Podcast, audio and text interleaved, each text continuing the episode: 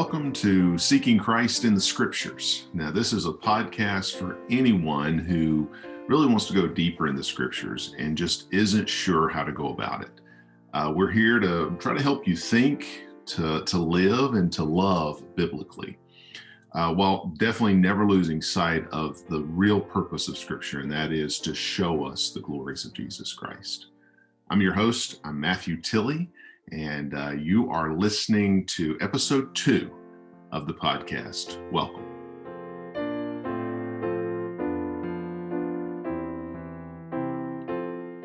So now we're officially into the second full week of 2021, and I hope everything's going pretty well for you at this point. So far, it's pretty good on our end. I am continuing to pray that God will give me an opportunity to serve his local church in some capacity in the new year. Ultimately, I'm waiting on his timing, but if you don't know, you should know that my heart is to be a pastor. I do believe that the Lord will open a door for me in his time.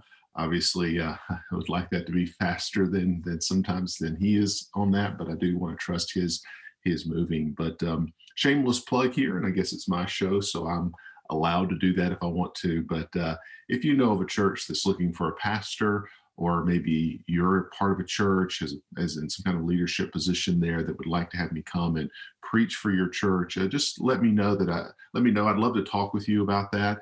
The best way to contact me, you can see all the contact details on my website at mjtilly.wordpress.com/contact. So mjtilly.wordpress.com/contact, and you can get in touch with me there. But in the meantime, I am looking forward to being at Freedom Baptist Church in Rural Hall on Sunday the 17th. I'll be there both in the morning service, both the morning services as well as the evening service. And that's exciting to me. You may not know that church. It may not mean much to you, but that's exciting to me because this is the church that ordained me all the way back in 2009. It's the church where my wife, Vanessa, grew up. Her dad was the pastor there for quite a long time, has since retired from that church. But Pastor John White has been a good friend to me, has been a big help to our family in this recent time of transition that we've been going through. And it may not seem like a whole lot to you, but let me just tell you, for me, it's like going back to the mother church. It's a huge honor for me. And I know that that church, like a lot of churches, have been affected by COVID. So I know that not everyone's back in the building yet, even though they are having services. But I'm hoping to see a lot of familiar faces, a lot of family and friends, people that have loved us and that we've loved through the years. But even if I don't get a chance to see them, I'm hoping many of them will join on live stream. Of course, I'm inviting you as well. It's Freedom Baptist Church in Roll Hall. I know they live stream their services, I think, through their website, definitely on Facebook. But encourage you to come if you can. That's the 17th. Of course, kids are back in school in my house. That means we've got somebody in middle school, we've got a high schooler, and someone going to college. And the younger ones are due to be back in person later in the month. We'll see if that actually holds up as intended. And then lastly, just on the personal front, we're gearing up for a wedding at our house. Our oldest son, Harrison, he is getting married to a wonderful young lady on March the 20th. It's a huge milestone for us, particularly a huge milestone for him, but it's a super big deal to us. I mean, among a lot of things, it certainly means we're getting a little older, but I'm pretty proud of him and glad that this is going to go the way it's going. So we're looking forward to that. But now that we're well into the new year, I'm hopeful that you started, or maybe we were continuing, some kind of Bible reading program or plan, some approach. Again, it doesn't have to be some rigid thing. Maybe it's just a way that you approach Scripture. It's fine, but just some plan for digging into the Word of God on a regular basis. It really is the way I've always talked about this for myself, as well as for anybody that I would ever counsel on this topic.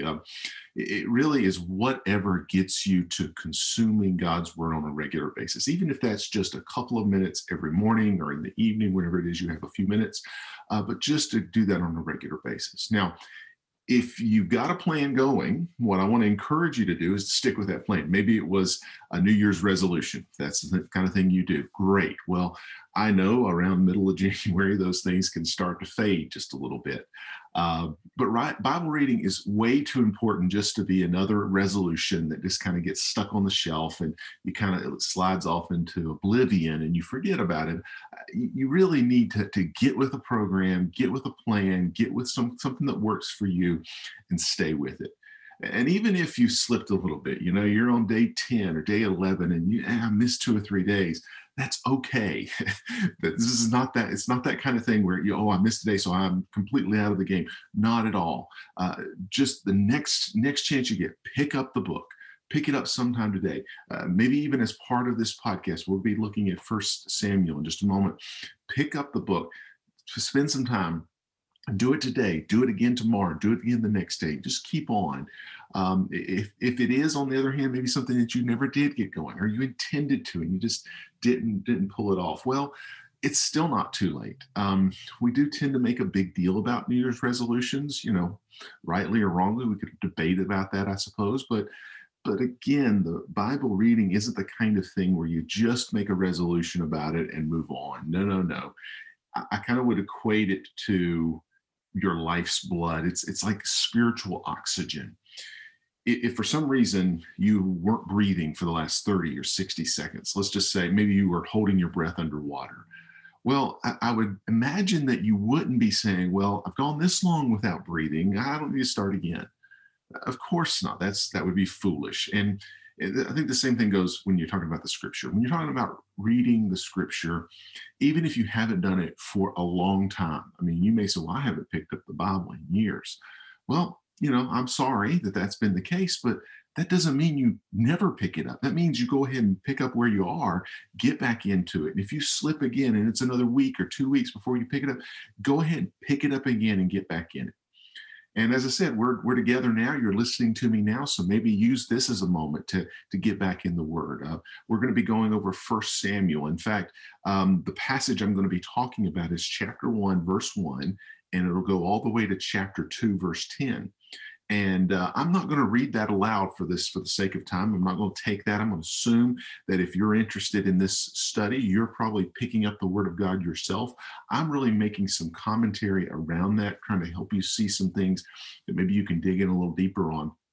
So maybe if you haven't read that lately or already read it for preparation for this podcast, why don't you just pause me for a second, put me off to the side, and pick up your Bible and read chapter 1 of 1 Samuel, read all the way to chapter 2 and verse 10, and then you can get in there. So we'll just get that together, and I'll be here when you get back. That's no problem. You can take a pause and come right back to me.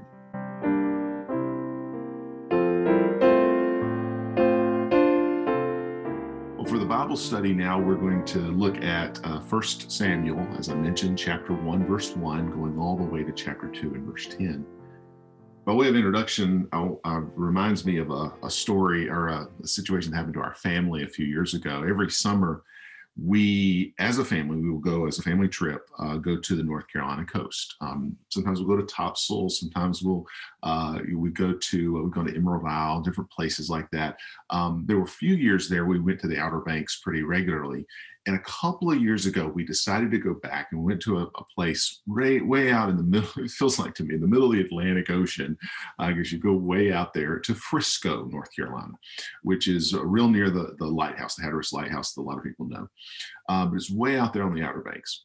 We were having a really good time, enjoyed our trip there, family time together and all that. But I think it was somewhere in the middle of the week. I think it was a Wednesday when this happened. We were out on the beach. We were, sitting under the tent, pretty pale-skinned guy, so I've got to watch out for the sun exposure. But we're sitting out there and reading a book. Vanessa's taking care of a few things. We're sitting there on the beach, and I looked up. When I looked up from my book, Vanessa says to me, she says, "You have to go help him," because my second oldest son, Eli, was out. He was out quite a ways out there, and he was just bouncing and waving his arms and clearly struggling, clearly not having a good time like the rest of us. But when she said, "You have to go help him," I have never felt, and I can't imagine, I can't think of a time since then that I've felt as useless and hopeless and helpless as I did at that moment. We since learned that he was being pulled out by a rip current. And if you know anything about those around the coastal areas, you know they can be deadly. He had been fighting this rip current for some time. We didn't know that until, again, after the fact, but he'd been fighting it. He's pretty fit, kind of strong fella. And, but he was starting to feel weak. He'd started to feel panic because that he just kept struggling against it and couldn't get a grip on it. And had he not been as strong and as fit as he is, it's almost certain he would have been dead. And you've probably read news stories of many people succumbing to these kinds of things. But he'd been hollering for help, and no one could hear him over the crash of the waves. And if you've ever been to the beach, you know how this is, where you're there. I mean, it's actually very loud. I mean, I know it's peaceful in its way, but it's there's this sort of white noise, and you really can't hear much that's, you know, either to the right or the left, or even definitely out on the water. So no one really could hear him. Vanessa, my wife, she was there a little more observant than I was. I was kind of had my nose in a book, but her and a few other folks had seen him, and they were starting to have a conversation about how we're going to get out there to him. And I was, as soon as I was tuned into it, I was ready to jump into it. Now, understand, I'm a completely incompetent swimmer. I mean, if I had to save my life, I might be able to if the circumstances were right and there wasn't a rip current. But I'm ready to go help him, even though I couldn't. But the good news was there was a very able-bodied man. And I say able-bodied because it was clear he had helped some other people earlier in the week after a conversation with him.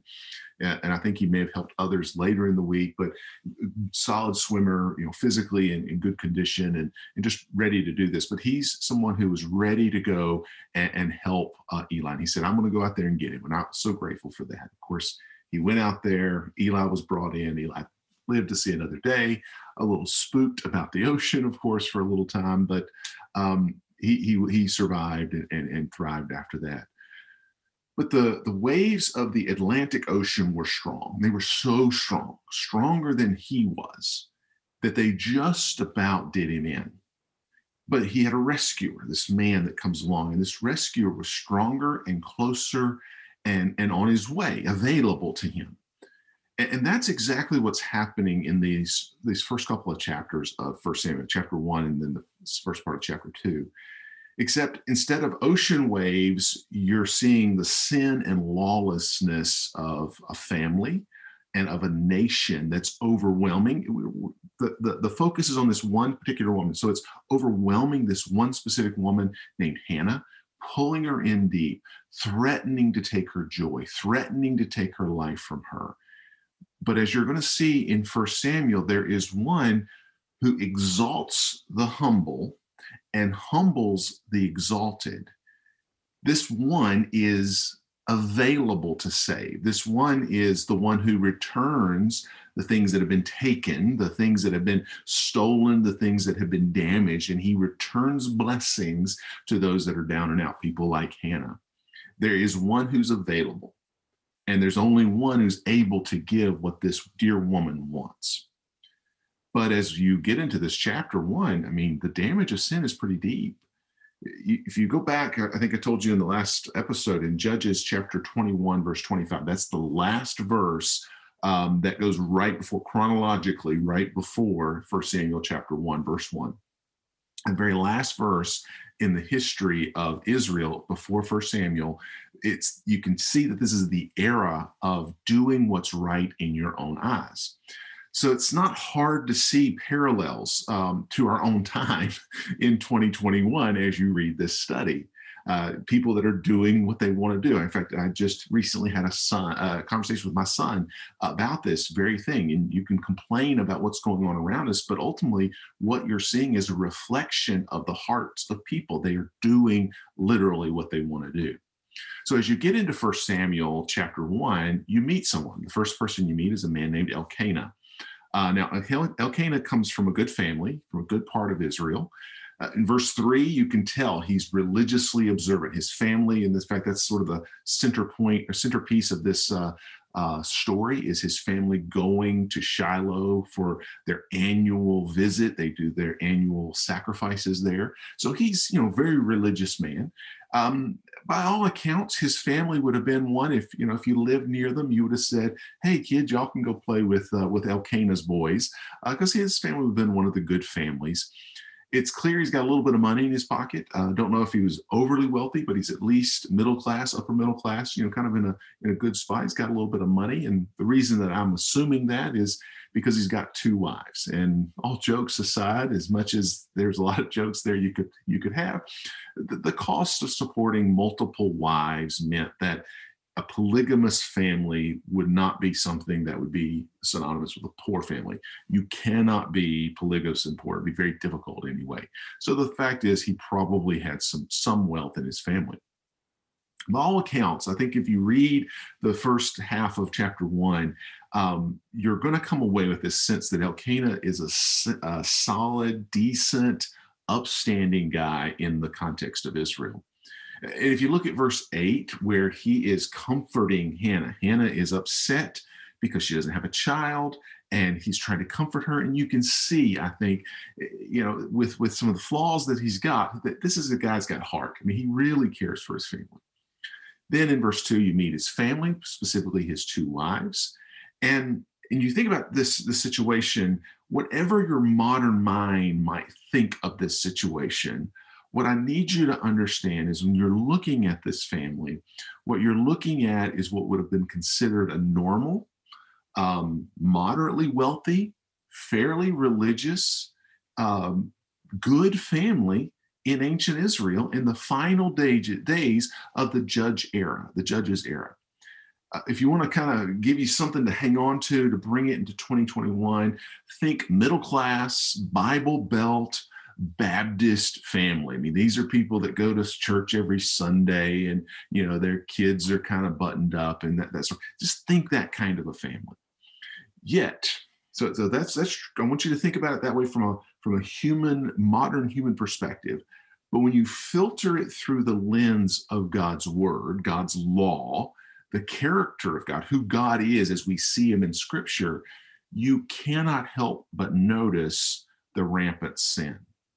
I've already mentioned polygamy, and this has never been God's plan. No matter how many characters in Scripture practice polygamy, even good men in Scripture practice polygamy, that act has never been God's plan. I mean, you've heard people talk about it, and I would agree with it, going to Genesis chapter 1 and 2, one man, one woman for life. That is God's plan for marriage. Multiple wives, even multiple husbands, any other concoction you can come up with is not God's plan, yet it's practiced as normal in this setting.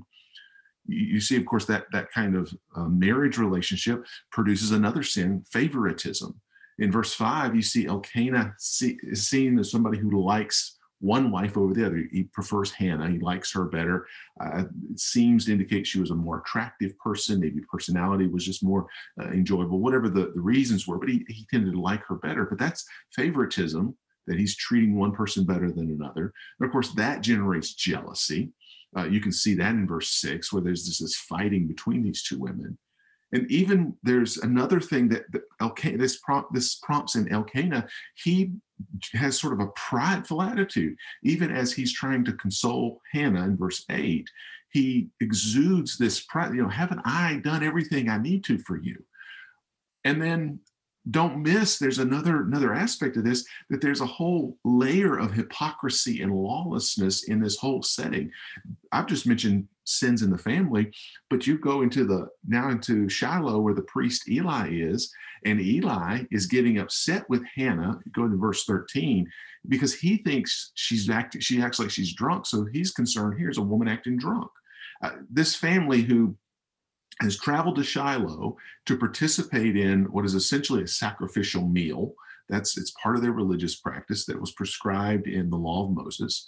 They're going there, and here's Eli getting upset because this woman, after that meal, acts like she's drunk. And this is problematic on a couple of levels. The lawlessness that it suggests is, it seems like it might have been a pretty typical thing for Eli to see this after every one of these meals. Could it have been a normal thing for him to see this? It's like, oh, here's another one I have to deal with. But there's also hypocrisy. Here he is being fastidious about this woman. Why does she dare come into the tabernacle as a drunk woman? Yet he is so flippant about his own children. If you go to chapter 2, in verse 22, 23, 24, 25, that area there, you're going to see that his own sons are treating the tabernacle just like they would going to singles night at the bar, picking up these women and laying with them, the scripture says. And he's not even addressing them. This is in his own house, doing things that are unmentionable in the house of God, yet he's really kind of, and he's not doing anything for them, but yet this woman comes in and he wants to get on her case. So there's sin and sin abounding here, and that's just in this passage. If you go back and reread Judges, you're going to find that this sin isn't just affecting this family. You go to chapter 2 of 1 Samuel, you're going to see, like I just mentioned, the high priest family is riddled with sin. You're going to continue to see throughout this book how the impact of this sin hits an individual, hits families, hits communities, and even hits the entire nation. Like I said, sin is abounding. This is the point. And yes, thank you, Apostle Paul, in Romans 5, verse 20, grace does much more abound where sin abounds. But the reason I need God's grace to abound so much is because sin's damage continues to abound. One sin abounds, and there's more sin that comes, but then the damage just continues to pile on. Just in chapter 1 of 1 Samuel, you'll see the damage is pretty deep, just with a couple of things. And again, if we had more time, you could probably pull out even more. But you've got a woman who's childless. You've got a Hannah. She's unable to have children. You see this in verse 2. I think in verse 5, it references this as well. And her barrenness, the fact that she can't have children, is not necessarily because of some personal sin that she's done. But don't miss that God created a woman's body to be able to bear children, if she so chooses. But the broken world, sin-cursed world that we live in has caused bodies of all, men and women, to sometimes not operate as they should. You can see this in things like birth defects. You see this in cancer diagnosis. You see this in chronic illness. And you definitely see it here with Hannah and her inability to have children. So sin has this sort of individual impact, and it hurts her. And then what flows from that is jealousy and depression and unhappiness and serious grief as a result of this sin within this family, as a result of the impact of sin in the world, the childlessness, plus the sin within the family, all the things I was telling you about before. There is this cluster of damage. You can look in verse 7, you can look in verse 10, you can see this, that one thing leads to the next thing, leads to the next thing. And ultimately you have at the center of this passage a woman who just about can't go on. I mean, you really look at her heart. Yes, she's not just sort of sad and mopey about this. I mean, she's desperate. And arguably this is not her fault. There's something beyond her control, yet the damage is very deep and very personal for her.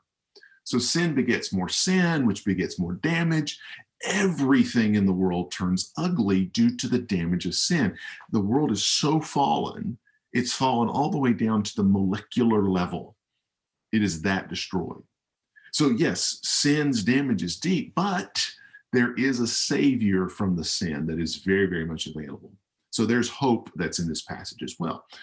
The hope is actually reflected in part, and I think on purpose, by the author of Scripture here, which we ultimately know the ultimate author is God. I think that hope is purposely reflected in the annual sacrifice that this family is participating in. You see those sacrifices in verse 3 through 7, and then in the second sacrifice they come back to later on in the chapter. But this sacrifice is a celebration that reflects a greater hope, because it's an offering that is detailed to Israel at a time when they had no idea how to connect to a righteous and holy God. You can read the details of this offering, this peace offering, over in Leviticus chapter 7. And Leviticus is really this interesting book. At some point, I will likely do that if we're able to continue to do these podcasts, likely do that study with you at some point. But Leviticus is an interesting book in that it's part of this long message from God to the Israelite nation. And it starts, if you go to the end of Exodus, beginning of Leviticus, you've got Moses, who's essentially locked out of the tabernacle. He's been told how to build the tabernacle. He does it, but he can't get in because he's not holy enough. So Leviticus is recounting how a sinful man can be made right and able to boldly enter into the throne room of grace. Amazing picture there. And here we have just one of those sacrifices. There are about seven of those major sacrifices. But this peace offering is pulled out and shown here as a celebratory gathering. And that's the intent. You're supposed to celebrate, and you're sharing a meal together that has been sacrificed to God, and you're praising God for his grace. But in the middle of all that, you've got this woman who's grieving. In verse 10, it says that she was in bitterness of soul and prayed unto the Lord and wept sore. So there are a lot of ways that people deal with grief. And I know this myself because I've gone through some grief fairly recently. And I know that there's this process that is fairly popularized. It's called the Kubler-Ross stages of grief. And you may not know it by that name, but you may know the types of things they're talking about. It says, you start off with denial, you go through anger, a stage of bargaining, then you're depressed, and then you finally accept it. And I know, like I said, from my own experience, that's pretty typical. That's a normal process. That's why it is such a popular thing. I don't think it's necessarily prescriptive. It's just descriptive of how people tend to go through grief. And that's fair. And I agree that is, at least my experience, is what it's been. But it's not really the way to get the help you need. It's the way you go through it. It's the way you manage through it. It's what you do, because we're human, but it's not the answer to the problem. And this is something that Hannah clearly understands, or at least seems to understand. So here's her family here at Shiloh, and they're praising God for his provision. She, at that same time, is crying out to God for help in her specific situation. In fact, in verse 11, the language she uses there is very interesting. If you compare verse 11 of chapter 1 to Exodus chapter 3 and verse 7, in chapter 3 of verse Exodus 3:7, God is saying to Moses at that time, he says that he has seen Israel's affliction under slavery, and he's going to be stepping into that to help. Now you have in verse 11, you've got Hannah asking God to look on her affliction and to step in and help. She's essentially saying, hey, God, if you can intervene for national Israel, surely my little personal problem is not going to be an issue for you. And what she's doing in this chapter, and you see this as you read that she's doing what people who have needed and who have gotten help from God throughout all the ages have always done. She's humbling herself before God. And you know what happens when she does that? If you read chapter 1, you saw it. She humbles herself, and then she goes home, and what happens? God helps her. He gives her a son. God literally exalts this humble, broken woman. He answers her prayer, and he gives her the one thing she's been asking for, which is, of course, a son. And then when she comes back the next year, because that family every year would come back to worship God, it comes back the next year, and you see this in verses 24, 25, 26, 27, that area there, right towards the end of chapter 1. She acknowledges that this little boy has come about as a result of her asking God, and God, of course, responding in love. A sub-point here to make as we're thinking through this is that we can actually approach God boldly with our needs. I want you to hear this, because there's this woman, Hannah, in the Old Testament. She's a barren wife in a culture that valued childbearing. She is a woman in a culture that, generally speaking, saw women as secondary, second class. She is a person in the Old Testament, the ancient world, who did not have the benefit that you and I have of the full revelation of God, the Old and New Testaments. So we see that full picture of Jesus unfolded.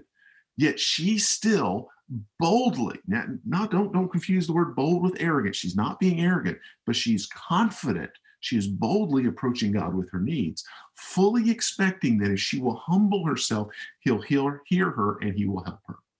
That's what the Bible's talking about when you humble yourself under the mighty hand of God. That's what Peter says in 1 Peter 5, 6, and 7. Humble yourselves, therefore, under the mighty hand of God, that he may exalt you in due time, casting all your care upon him, for he careth for you.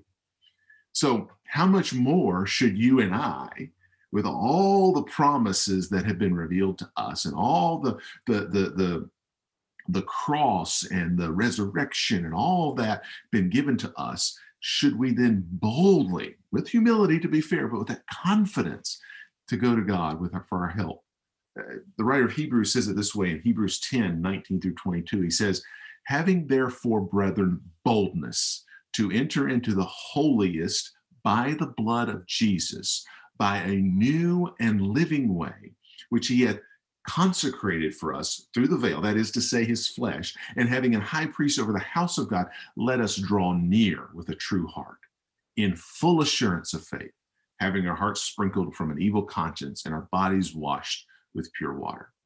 You see, the cure for the damage of sin is found by humbling ourselves before a holy, mighty God. And we can do so boldly with full assurance that he's able, he's willing, and he will respond by exalting us in due time in his way for his purpose. This is exactly the way God works all the time. In fact, that's the point of Hannah's song in the first 10 verses of chapter 2. You could break her song down in 3 points, and that song itself deserves a larger discussion. But for the sake of our time, let me just briefly give you the 3 parts of it. The first section, which is the first 3 verses, she's talking about how great God is. She's talking about how he's the God who turned her life around. She's one who was overwhelmed, depressed because of the impact of sin on her life. But in verse 2, she's rejoicing and triumphant. She goes on to talk about God as Yahweh. In most of your translations, they're going to have the word Lord, L-O-R-D, and it'll be all small cap letters.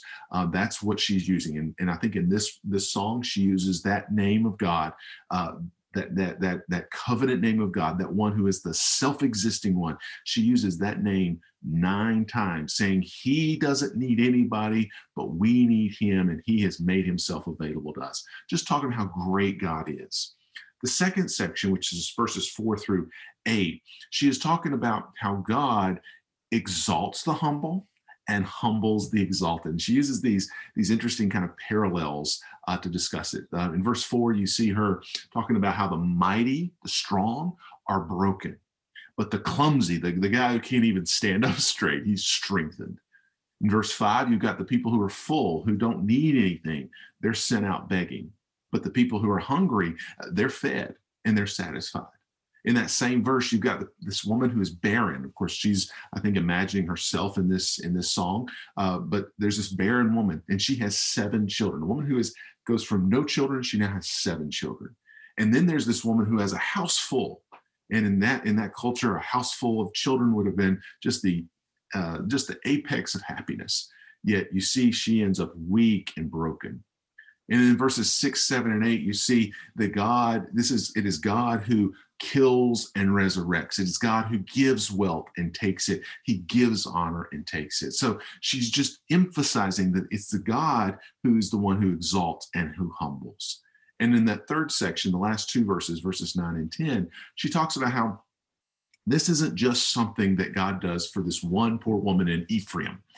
And I think that's one of the things we might miss in a story like this, is somehow we might get this idea that this is just what happened to Hannah. No, a lot of what Scripture, and we've got to be careful in our interpretation here, but I do believe in this case, this absolutely is the case where what happens here is actually typical. This is the kind of God that God is.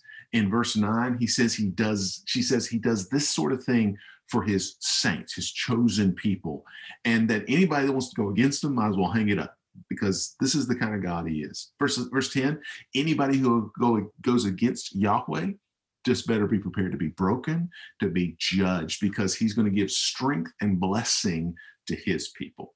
So she is saying, listen, God looks on my affliction. He remembers me in my time of need. He visits me in my time of sorrow. And this isn't just something God does occasionally or when the circumstances are right.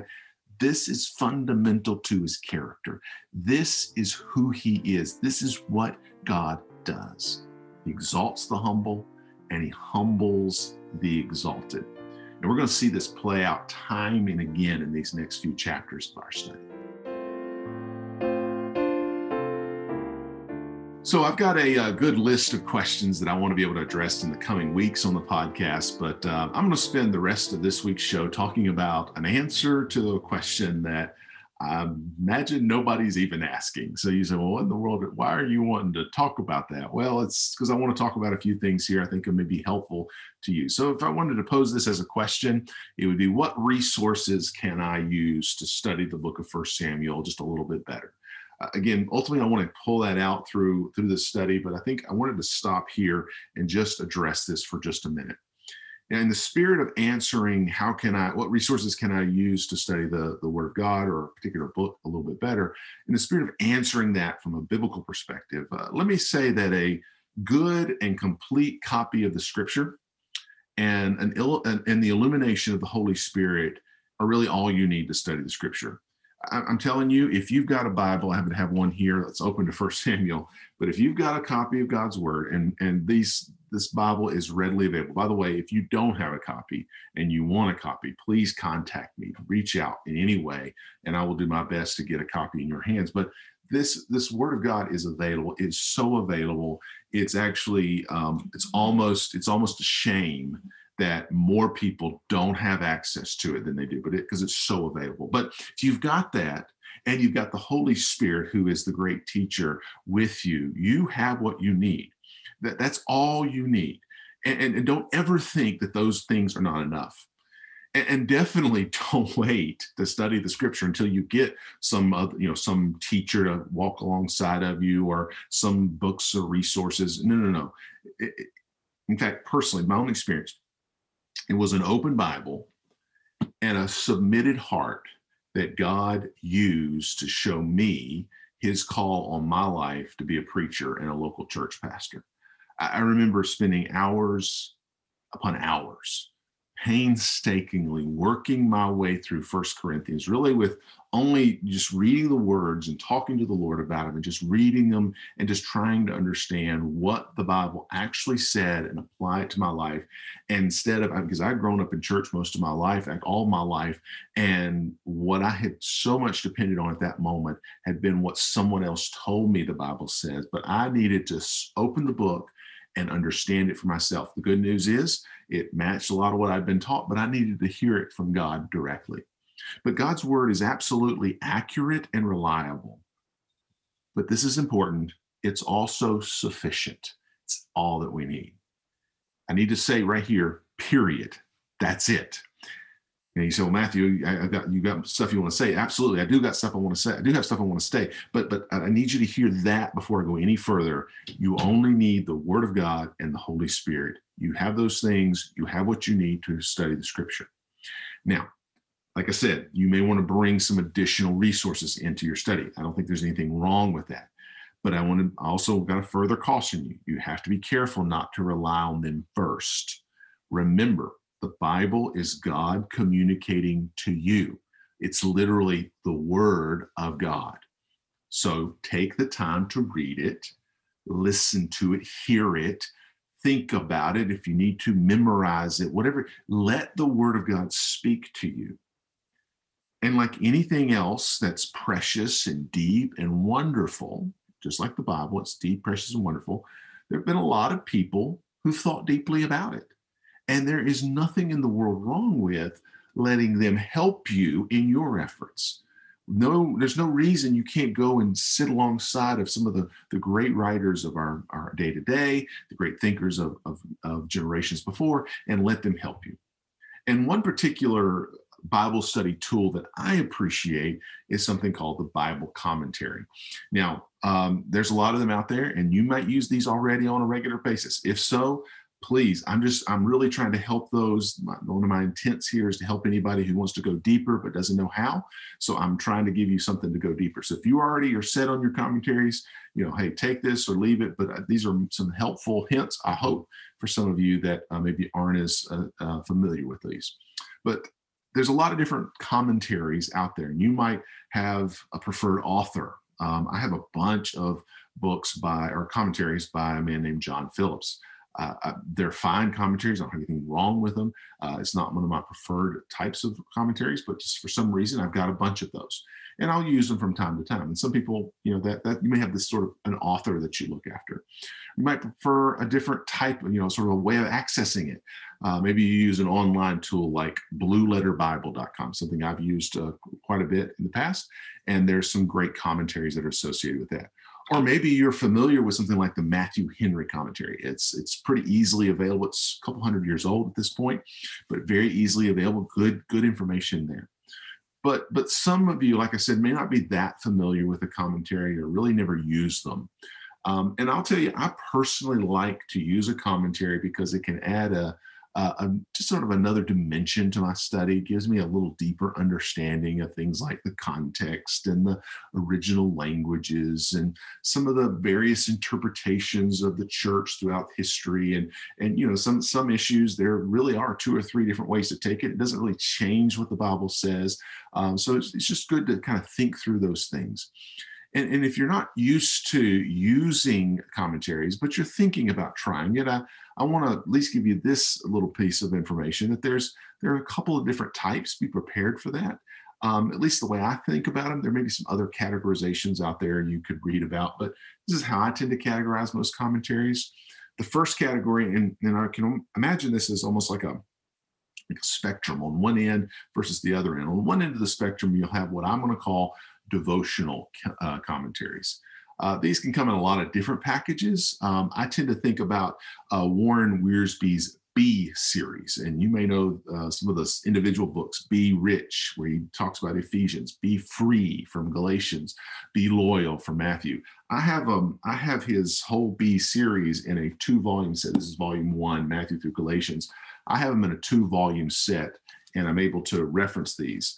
What's really good about these is he's packaged up this information about each of these books in very accessible, very easy to access. A lot of times these are sermons.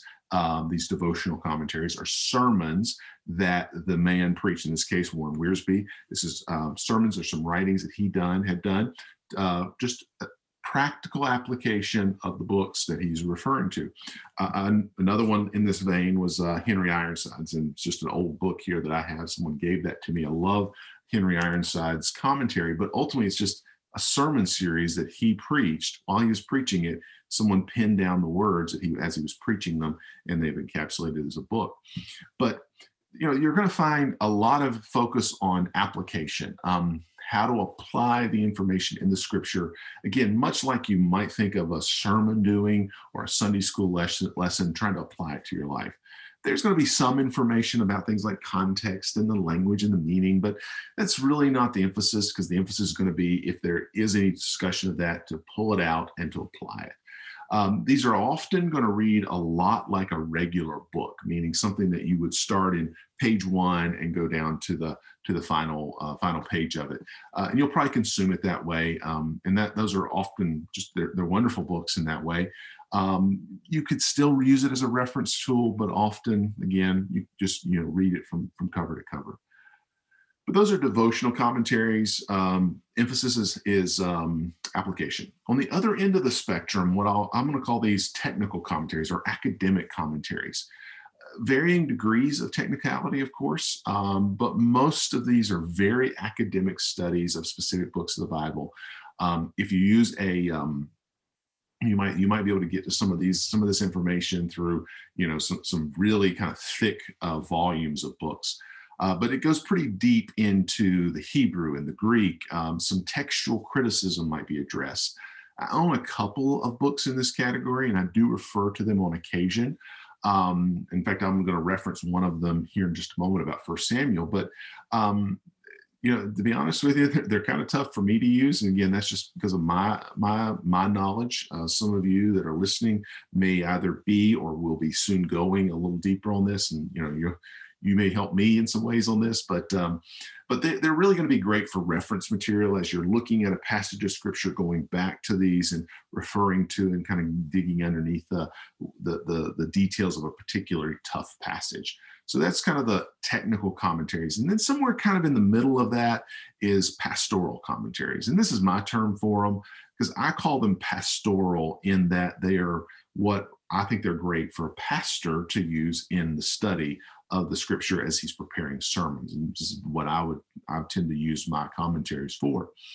But this is really kind of a wide range of commentaries that are intended to provide a thorough biblical theology of specific books. Now, biblical theology is just that idea of pulling out the big themes of a book, giving details about the context, about the issues with the language, things like that, but just looking at that book in the context of the whole books of the Bible, and trying to understand it. Gives you a better sense of things like the original audience, the writer, the purpose of the book, things like that.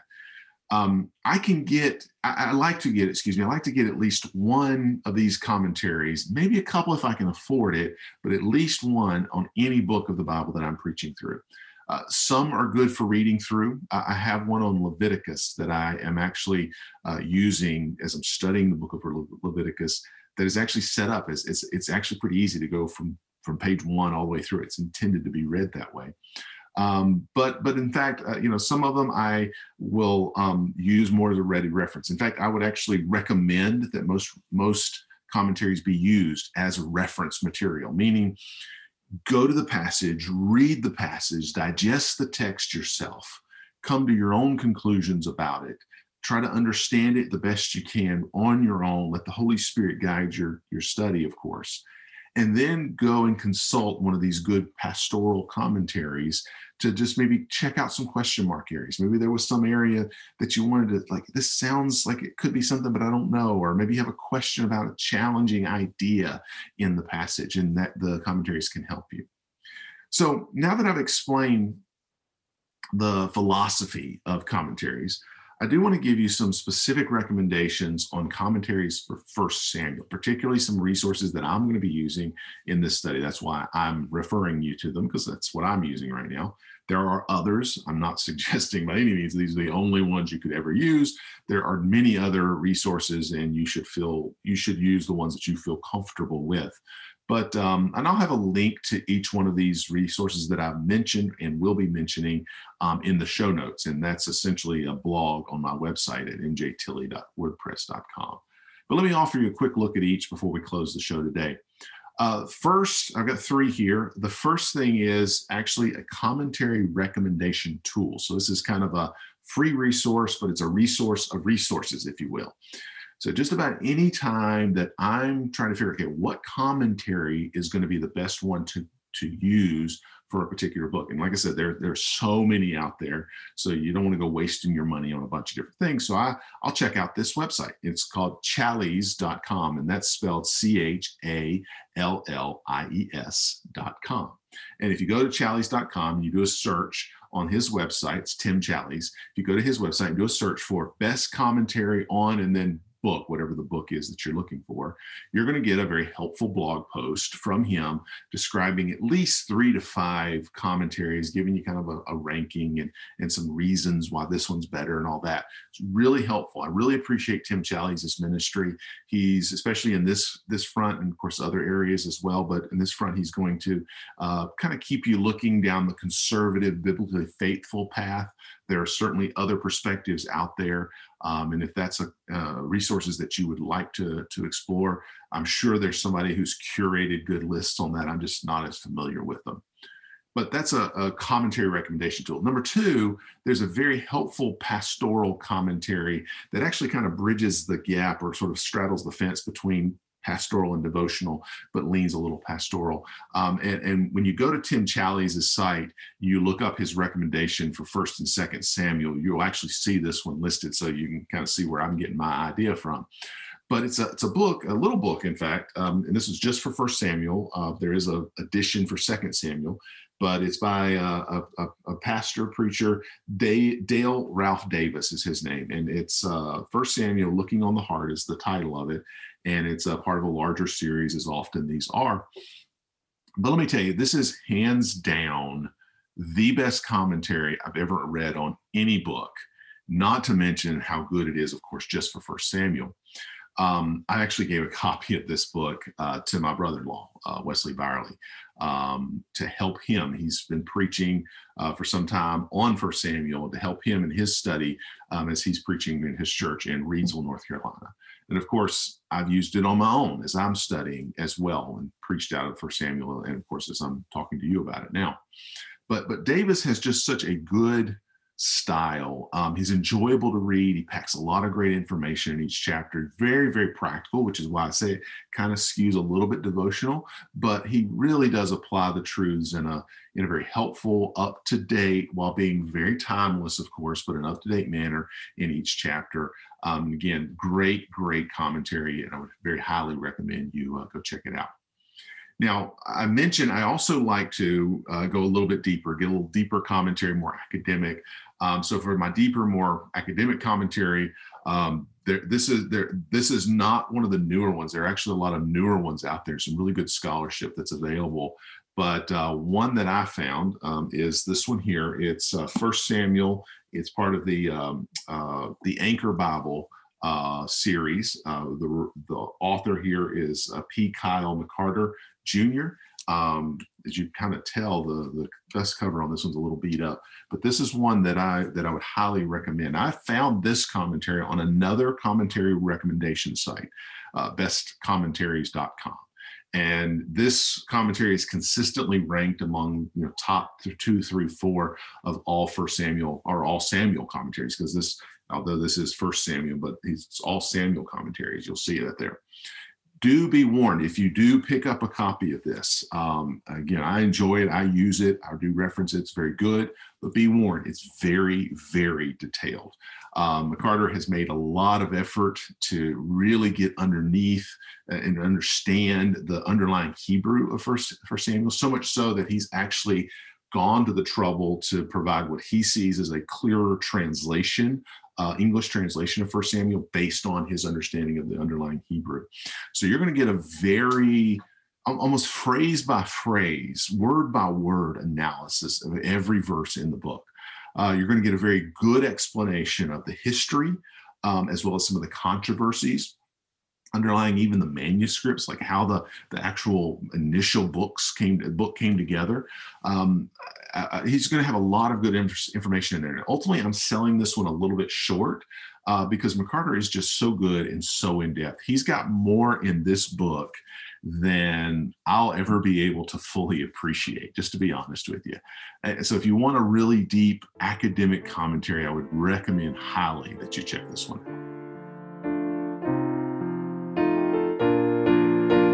Well, thank you so much for joining me on Seeking Christ in the Scriptures. Please follow us on Apple Podcasts or wherever it is you like to listen to podcasts. You can also watch this video on YouTube or on Facebook. Just search Seeking Christ in the Scriptures on those platforms, and you'll go to the page that we have there, and you can see the latest video. Now, if you found the show helpful or interesting in any way, would you mind sharing it with somebody that you know? Maybe you're seeing a post on Facebook or on Twitter or something like that. Would you mind liking it or sharing that with other people? Or if you're listening on Apple Podcasts, maybe you can rate the show on iTunes. All of these things will go a long way to help us and help us get the word out about the show. But thank you so much for joining us. I hope y'all have a great week, and tune in next week for a new episode of Seeking Christ in the Scriptures.